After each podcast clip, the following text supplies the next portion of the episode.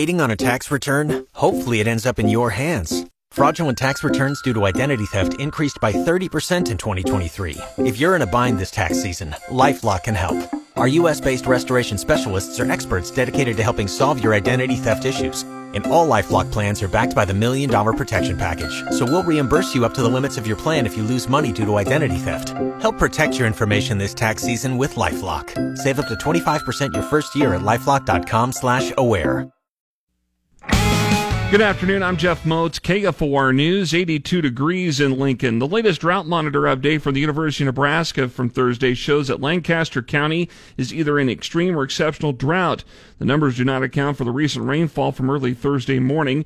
Meteorologist Clint Eggeter at the National Weather Service in Valley tells KFOR News it's so much more than just rainfall that goes into a drought. Kind of, it's a self self feedback type thing where uh, you know, we have a lot of dry land, and then it kind of gives the air a little bit more dryness, and then we get a little bit less precip, and it just kind of feeds back on itself uh, sometimes. The Lincoln Airport recorded one and three quarters inches of rain as of Thursday afternoon. For a comparison, the city received 1.1 inches of rain total in April and May.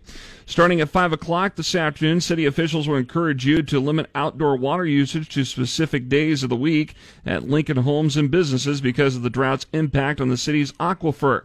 The voluntary watering schedule will go as follows. Those with single family home addresses ending in an even number can water lawns on Sundays, Wednesdays, and Fridays. Those in an ending in an odd number can water on Tuesdays, Thursdays, and Saturdays. Apartment buildings, commercial spaces, and businesses can water on Sundays, Tuesdays, and Fridays. Monday would be the day where watering is not encouraged to help replenish the supply. Again, this is not a mandatory issue.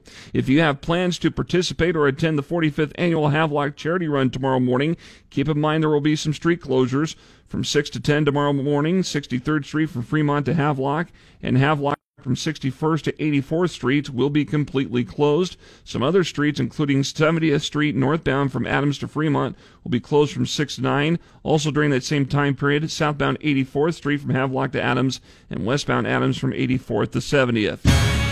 Mostly sunny today, 50% chance of thunderstorms, and a high around 87. I'm Jeff Motz, KFOR News.